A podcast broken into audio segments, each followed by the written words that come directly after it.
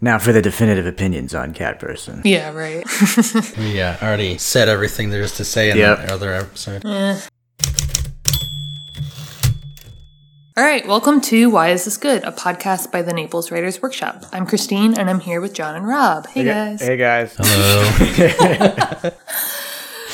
We almost had it. All right, Rob's excited apparently. Uh, John, this is your turn, and tell us about the story that you picked. Well, uh, a few episodes ago, we were talking about Curtis Sittenfeld's gender studies, and we brought up that story, Cat Person. And I hadn't read it by that time, so when I was editing the episode, I was like, I, I might as well read this. So I pulled it up. I'm going to link to it anyway. I, I, I should read it. So I read it, and it happened to be right before I was going to write a story. And I was like, this story does a couple of things really well that I want to accomplish in the story I'm about to write. So how does it do it? So I started like analyzing it. So I thought, well, since I did all that work, I might as well bring it into the podcast and see uh, if we could find more things to say about it. We didn't already cover everything from the last time. Right, and I'll have to remember what we even said the last time. But is there a section of the story that you would like to read for us?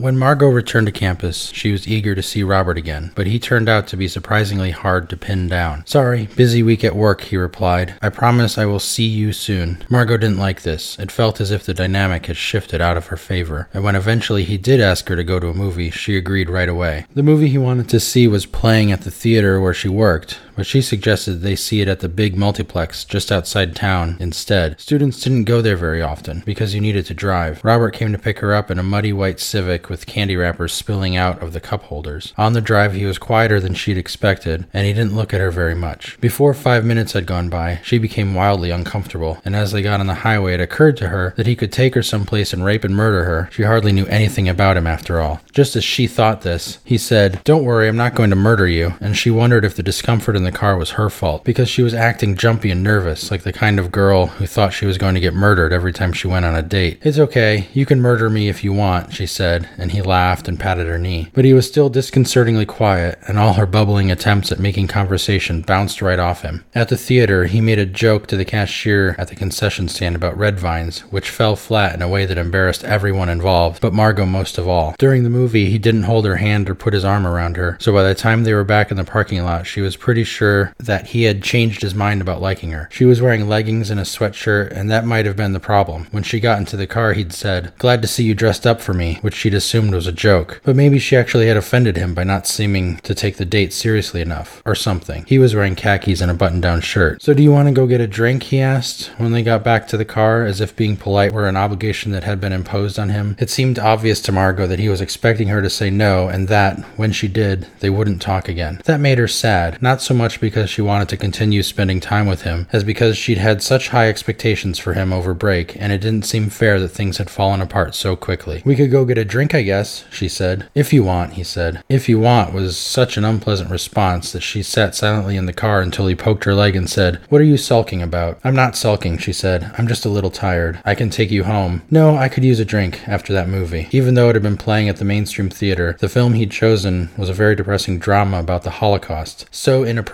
for a first date that when he suggested it, she said, LOL, are you serious? And he made some joke about how he was sorry that he'd misjudged her taste and he could take her to a romantic comedy instead.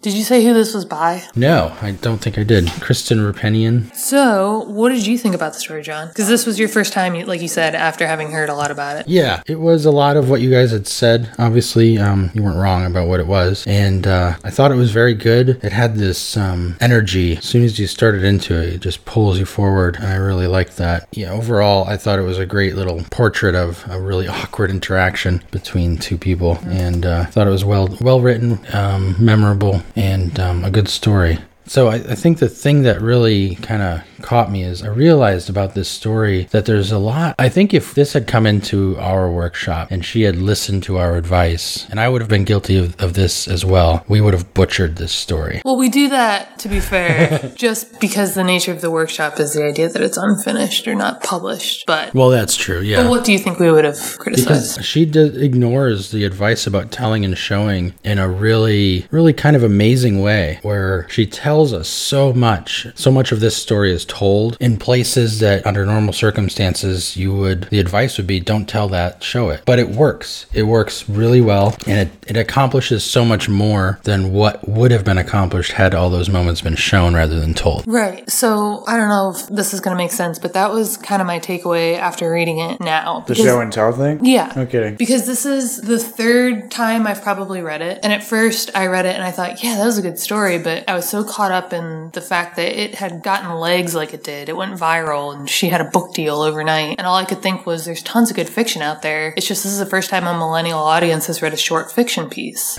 Yeah. That was my, my was my thought. I was like, there's Yeah. tons of short fiction. You guys just didn't even know where to find it. This one gets elevated because I don't know. I guess in part me too, but the content itself is relevant to our generation. Mm-hmm. It was great, but I was so annoyed that of all the great fiction that's out there, especially by people our age or about our time, whatever, it was this one, uh, and it was a simple date story. Anyway, what I realized though, reading it this third time this week, and I read it twice this week, so four times, was what you said, John, where the strength of the story is the parts that she tells us, which is what she's thinking. Not merely just what she's thinking, but how she's feeling, Yeah, how she's- she's interpreting what he's Exactly. doing. And How she's interpreting what he says, what he's doing, all in real time, all in hindsight. She's having revelations, like in this scene where you just read, about things he said weeks or months ago that are striking her now in a different way, and she's reevaluating. So that by the time they're having sex, you can appreciate why it is she's so confused about how she feels now. This is a simple story on the surface, which is why at first I was like, why is this being elevated? You know, this is a story of a, of a girl that goes on a date, has sex with a guy. It's consensual, but she regrets it as it's happening. So I don't think the author even would call this like a rape scene. It's not. It's, it's, it's not like that. But it's all of the complexities that go into this interaction when you kind of barely know someone you're trying to figure everything out. And that's the strength of the piece is being in her head for all of this. Yeah. The thing about this story that I realize is you understand her motivation in every paragraph. Yes. Why Yeah, she's no doing kidding. something in each paragraph. And that was the thing I wanted to bring to the story. Like I said that I was about to write. Is I was like, how do I make sure that as the reader goes through this, you understand the character's motivation? Um, because in this story, her motivation's shifting and changing, and we always know exactly what it is. You know, a lot of times a story is a character has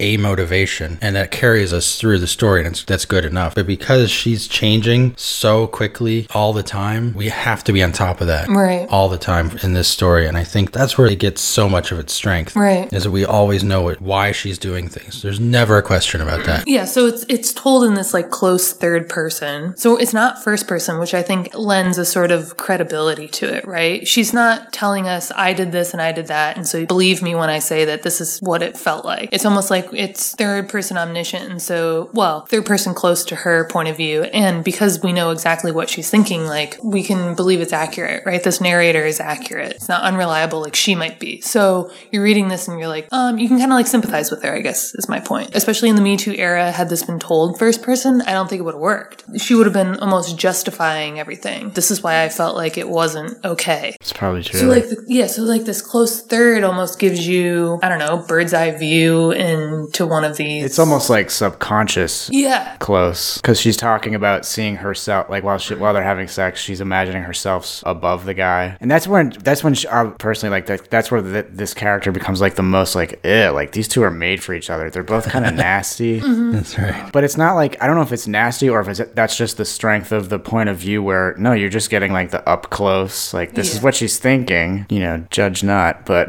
Right. yeah. Yeah I think that's absolutely part of the the story's strength is you're seeing like John made that great point of you're seeing why she's choosing what she wants to do in real time. So it kind of has that cool running commentary. It- probably just the whole setting the, just dating in general is a great vehicle for well it's a great it's a great vehicle for this type of POV stuff because you're when you when you're dating somebody well it's obviously what you want. You want X Y and Z. And if you get close enough to the character you're gonna figure out what they want. And yeah I think just the dating world and just kind of with the contemporary spin on it it's just such an easy like she she gave she made it easier on herself as writers should is just being like how do I show my my characters what they want and how to get it and like put them in a like an interesting setting and what's more interesting than like a creepy date you know what I mean? It mean reminded me of the story that you shared last time, which was the art gallery. Mm-hmm. I forget what it's called now. Baader Meinhof. yeah Yes. So by the end of the story, I remember when this first came out, people were really identifying with the fact that they, you know, had a whirlwind kind of couple weeks where they were talking and then they had sex once, really one date. And then by the end, he calls her a whore over text. And What a perfect ending. it is, it was. And because by then we've learned so much about her that we know that that's obviously not, she's not a whore, but also she, what he really means by that is like, you, you were mean to me and this is an insult. Yeah. You know, it's just a generic insult.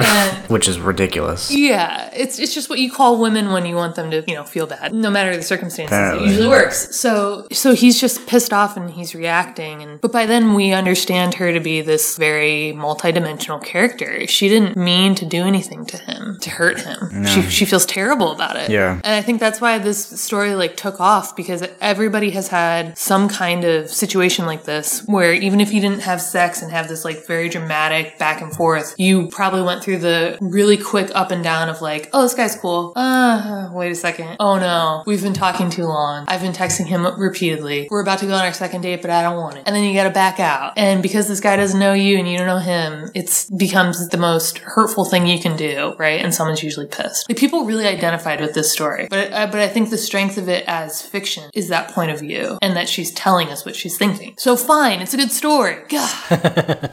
And I think if we're talking about like what people, why so many people responded to this stuff, I think you're kind of you're, we're also watching just how depersonalized it, like digital courtship feels, and how like major stuff is missing. Not to sound like grandfather shaking like a mm-hmm. cane, but like this isn't like a good way to get to know somebody. Right. And Yeah. I'm sure we've all like texted with people to get to know them, and it's just like there's nothing there. You're mm-hmm. talking to your phone, and you're you're just setting up like little mystery stories for yourself, and you're living in little fictional worlds. So I mean, it's you're not getting to know anybody, and it's it's not a judgmental story, which I really love. And I think that's why both of these characters are kind of gross and kind of like, well, yeah, they're people. So I mean, when you can kind of get someone to kind of like go like, well, they're kind of, eh, eh, I think that's like a job well done. And I think these are like two awesome. I don't think what the story gets congratulated enough for are like the strength of the characters, just how well drawn both of them are. Like I can see them, I can feel them, I can talk to like to these two characters so easily and pretty quickly too. Like she does great, obvious physical descriptions of the guy, but when we find out like we get the idea that like she's really cute because of how she's describing herself, so she has cool like backdoor ways of describing these two as well. what you're talking about with the detachment, she's constantly reevaluating him, reevaluating how she sees him, making assumptions and then backing out of them, and uh, making new assumptions that she later has to back out of. It's an interesting way to present a character as uh, like a Schrodinger's character, you know, like is he or is he not Yeah. what we think he is. I think we know soon. We're Oh, just yes. like watch. We know, but we're but like to watch her, just like that's like the whole story, isn't it? You're just trying to watch her figure. I, I, if I would say like, what is the like? Give me like the elevator of the story. It's a girl trying to figure a guy out, Yeah. Yeah, that's good. right? Yeah. And we talk about this um, a lot when we talk about, I think, specifically writing dialogue and how can you make dialogue sound authentic. And John points this out all the time. Is one of the really easy ways is to not always have the characters understand each other, to have them interrupt each other. So we saw that with the story, the marriage story that we read with the two couples. I can't remember anything. What we talk about when we talk about love. Yeah. Uh, Carver. Yeah, I can't remember who wrote it or what the title is, but I remember the It was story. good. Um, We all so liked it. yeah, with a story like that, everyone is talking over each other and like misinterpreting, and that's the strength of this piece overall. It does not just happen with dialogue; it happens with text, but it also happens like in every one of their physical interactions, like in the car. Yeah, sitting in the little scene in the car talking about whether or not they're going to murder, she, Yeah. he's going to murder her. Yeah, his reaction is like, "What?" Like someone says, "Don't murder me," and you pat him on the knee. Yeah,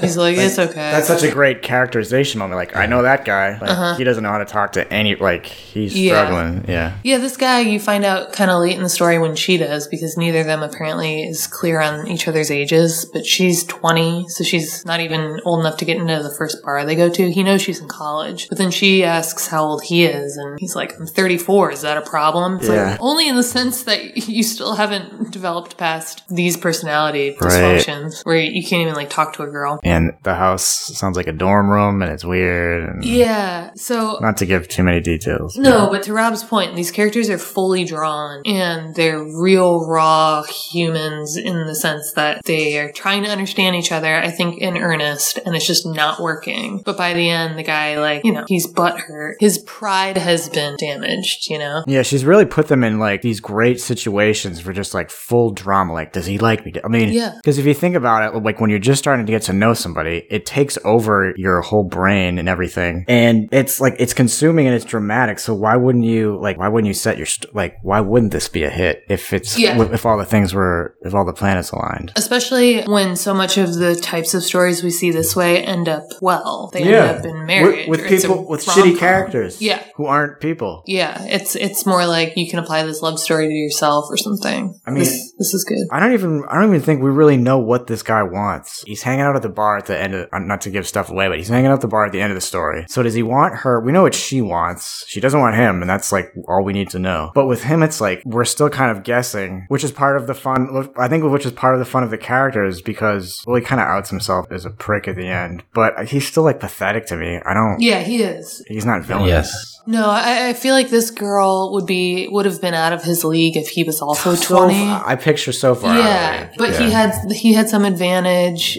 just being older. yeah some kind of charm or something. Yeah, and, and they did have a like an authentic banter that he probably didn't have when he was twenty. But then, can you have authenticity on a fucking text message? You well, know. Rob, you have an iPhone four, so I know your answer is no. But I mean, like my text still like they still appear, and I still don't, I still feel like I'm talking to a robot. So I mean, Yeah, no, I know. Especially when you when you're dating someone. I never had the pleasure of using Tinder, but I hear about people using it still and how they'll take a conversation off Tinder and text for days and weeks before they even meet and by then they've kind of like decided already if they want to go on this date and if it's like I don't know. She does a really good job of exploring all the ups and downs of what she admits is a fantasy of this guy, like who she hopes he would be. it seems weird that it took this long for a story to get big. Like this, this seems like what it's like to meet people. Yeah. And I mean, since for what over ten years at least, Right. Smartphones. Yeah, I think that was the other thing that annoyed me. I, I really could not understand why this had taken off when this felt like such a common scenario. Mm-hmm. Yeah, that But was maybe part- to your point, like it just hadn't been done yet. And when it finally happened, the internet was eager and waiting. I think that's part of what makes a hit in anything, song, music, whatever. Is like, oh, this is obvious. Right. We've Yeah. always wanted this. Yeah, That's like it. We've been waiting for it. Yeah. It, someone delivered. Mm-hmm. I was mostly annoyed too. That allow, allow me to explain my annoyance in even greater detail. It was just like I said. A lot of these people that were reading it don't read. Yeah. They do not read short fiction. They might read books, but they're not even fiction or they're not novels. You know, they're self help books or autobiographies. and I'm like, when was the last time you read a short story and were so captivated by it that you tweeted? You know, I was like, you know, I do this a lot. I just don't use Twitter. So I was, I was annoyed by my peers at this moment. There's great fiction out there, but we picked one about our phones to Rob's point. Yeah.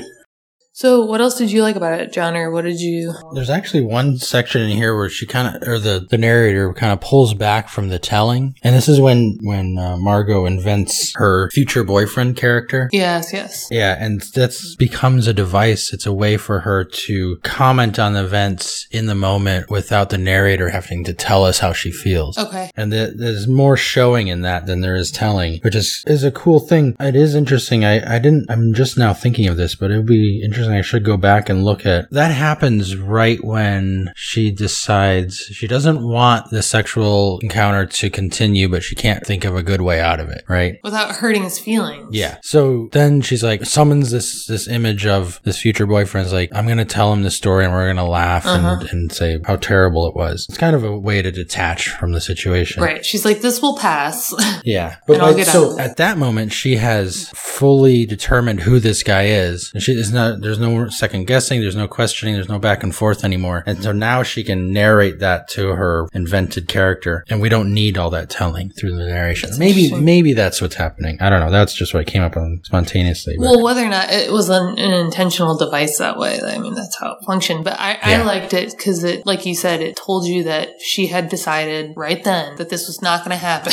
yeah. like she was going to get through this and she was going to figure out how to end it later. But she was already kind of relieved. It seemed like to to know at least that this is how she felt. That was such a high drama. I love that scene. It was so good. Holy shit, that was The so whole sex scene. Yeah, it was just so well Yeah. written. It was just like I've never read a sex scene like that. Yeah. where it's like the sex is just like so secondary. It was. It Right? was. It was more about everything going on in her head and like Yeah. I don't know. Well, it's what seems what's interesting in it being secondary is that it's graphic enough where you're like, oh wait, this is a, just a very matter of fact sex scene. But to see like the characters be so repulsed by it but to still have to feel beholden to do it. Such weird, like cultural gross stuff in action. Do you know what I mean? Like this would Yeah. not happen in another, like in another time in another place. If, Oh, right. do you know what I mean? Yeah, and maybe that's the other reason why people who don't read ever reacted to that because maybe they're f- mostly familiar with sex scenes that are there to, you know, actually arouse you instead of gross you out. You know, Yeah. you're Yeah. reading them in a totally different context. If it's not a romance novel, it's Fifty Shades or, you know, something stupid. Yeah. Where, where it's like, I guess,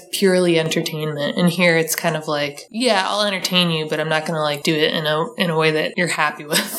And again, because she has two such good characters and they're both coming together like this, you kind of realize that, well, what she wants is not what he wants, you know, or vice versa, where he's getting what he wants and she just wants to get the hell out of there. And I think that's kind of one of the ma- main important things of the scene is right. It's not about them having sex. It's about like coming to the end of the rainbow as far as what they want. And that's like so critical. And that just happens to be like at that point. Yeah, there's. I'm gonna read it anyway. But at last, after a frantic, rabbity burst, he shuddered, came, and collapsed on her like a tree falling. And crushed beneath him, she thought brightly, "This is the worst life decision I have ever made." And she marveled at herself for a while, at the mystery of this person who'd just done this bizarre, inexplicable thing. Yeah, that was awesome. It made me laugh when I read that. Yeah, Yeah, she, it's cool how the dissociative stuff just kind of like happens, as I'm assuming dissociation tends to do, where it's just like all of a sudden she's imagining a boyfriend, all of a sudden she's watching herself do this. It's Yeah. cool. Yeah. It's a very cool trick. And it doesn't call attention to itself either. It seems very uh, attached to what's happening. Yeah, and I think maybe part of that is that this narrative distance is established so so early. Yeah, th- she has no love or hate for either of these characters. You feel Yeah. it's it's real chill. Yeah, absolutely. Yeah, you do you do notice that ASAP. She's got very cool tone. yeah. And it's not smarmy either. It's so easy to kind of be like, oh, these characters. You know what I mean? like, That's right. Yeah, she's she's just it, like it feels like an honest presentation Yeah. of the facts. Like, and the facts include how Margot feels second to second. Right. Yes. Yeah. So the adjectives that she's using to be subjective aren't the they're not the the na- they're not the narrator's subjective point of view. They're, those are just for the for the characters. So like mm-hmm. bear like and everything. Those are all for for Margot. Right. Which is another cool way to establish that distance. Yeah, it's a cool way of like taking care of your characters. Like give them like if it, there's going to be a subjective tone for anything, let it be theirs. Because that can be hard to do as a writer. I feel like injecting myself once in a while, or maybe you know if that's part of your thing, do it. I'm not saying do one way or the other, but well, how she does her thing is really neat. Right. Yeah, there is no judgment. No. I, I think because it's told from a female perspective